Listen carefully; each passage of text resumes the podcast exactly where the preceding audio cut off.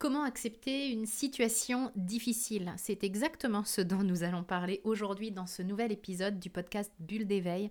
Vous l'avez sans doute remarqué, la vie n'est pas un long fleuve tranquille, comme le dit le film du même nom, et dans notre existence, nous traversons des événements qui parfois sont hyper compliqués à titre individuel et à titre collectif.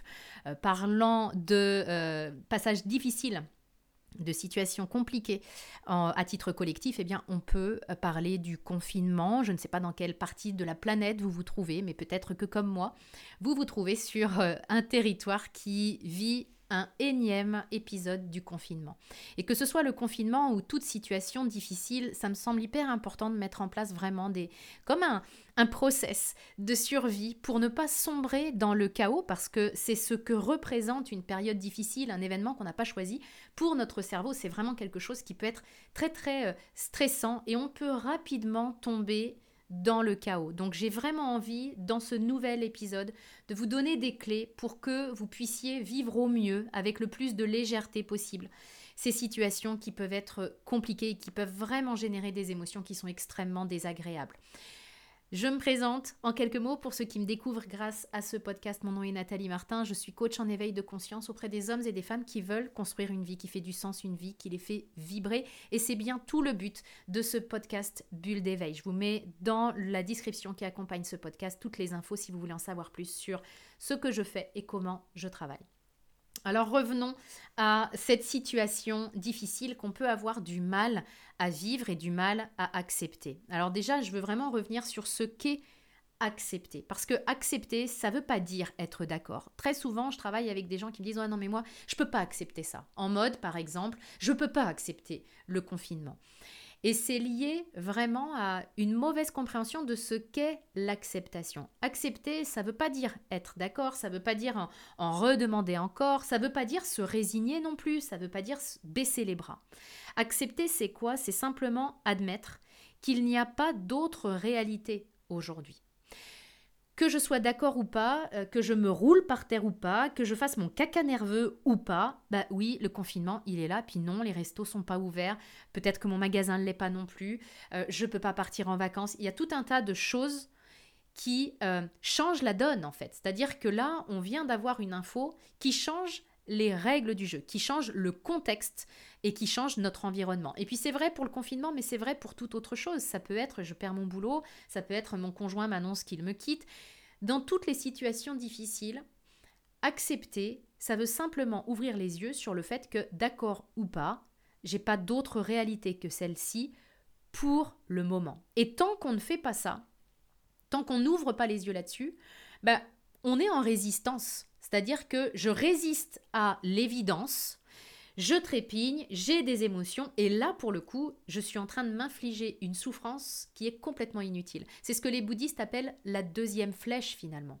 Une situation difficile, un coup dur, c'est une première flèche. Ça fait mal, ça occasionne de la douleur et c'est normal, on, on est un être humain, on ne peut pas être insensible à ça. Ça, c'est la première flèche. Par contre, la manière dont je vais réagir, la manière de tout ce que je vais mettre en place, ça, ça va pouvoir être soit quelque chose qui m'emmène vers le meilleur, soit quelque chose qui m'impose une deuxième flèche et qui m'impose une souffrance inutile. Donc c'est important de bien comprendre ça pour arriver à digérer la pilule, pour arriver à continuer notre vie, parce que évidemment que vous avez déjà fait face à tout un tas de situations difficiles dans votre vie. Et vous êtes encore là aujourd'hui. Ça veut dire que par le passé, vous avez été capable de passer à travers des situations difficiles.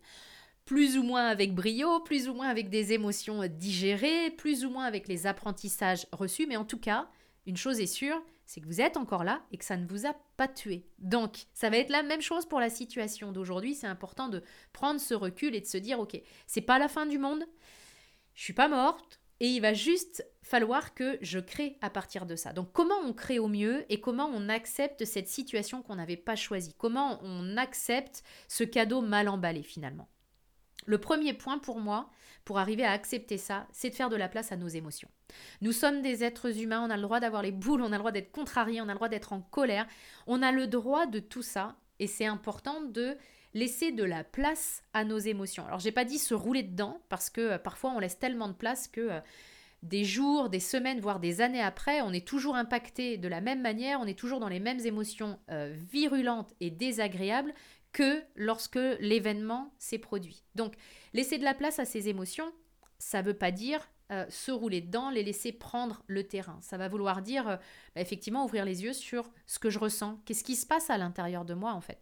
Qu'est-ce qui est présent ? Si on prend cet exemple du confinement, qu'est-ce que ça vient chercher en moi, en fait ? Qu'est-ce que je, comment je me sens par rapport à ça ? Quand on m'annonce que je vais encore être reconfinée, c'est quoi mon émotion ? Elle se place où à l'intérieur de mon corps ? Ça, ça va m'éviter de partir à fond dans le mental et je vais revenir à l'essentiel, c'est-à-dire à ce que je ressens.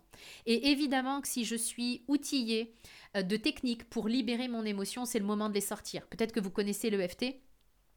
Euh, c'est vraiment une technique qui va permettre de sortir cette émotion-là pour éviter qu'elle s'incruste dans mes cellules puis qu'elle m'empoisonne finalement à, à plus ou moins long terme. Donc, je lui fais de la place à cette émotion.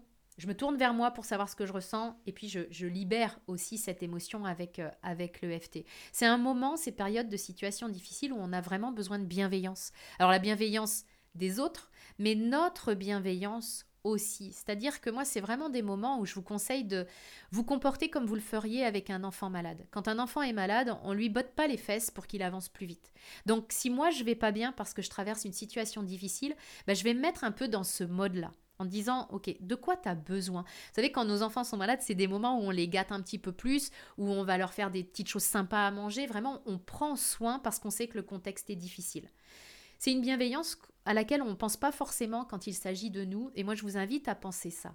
Si vous vivez une période qui est difficile en ce moment, bah, simplement de vous dire, de quoi est-ce que j'aurais besoin aujourd'hui ?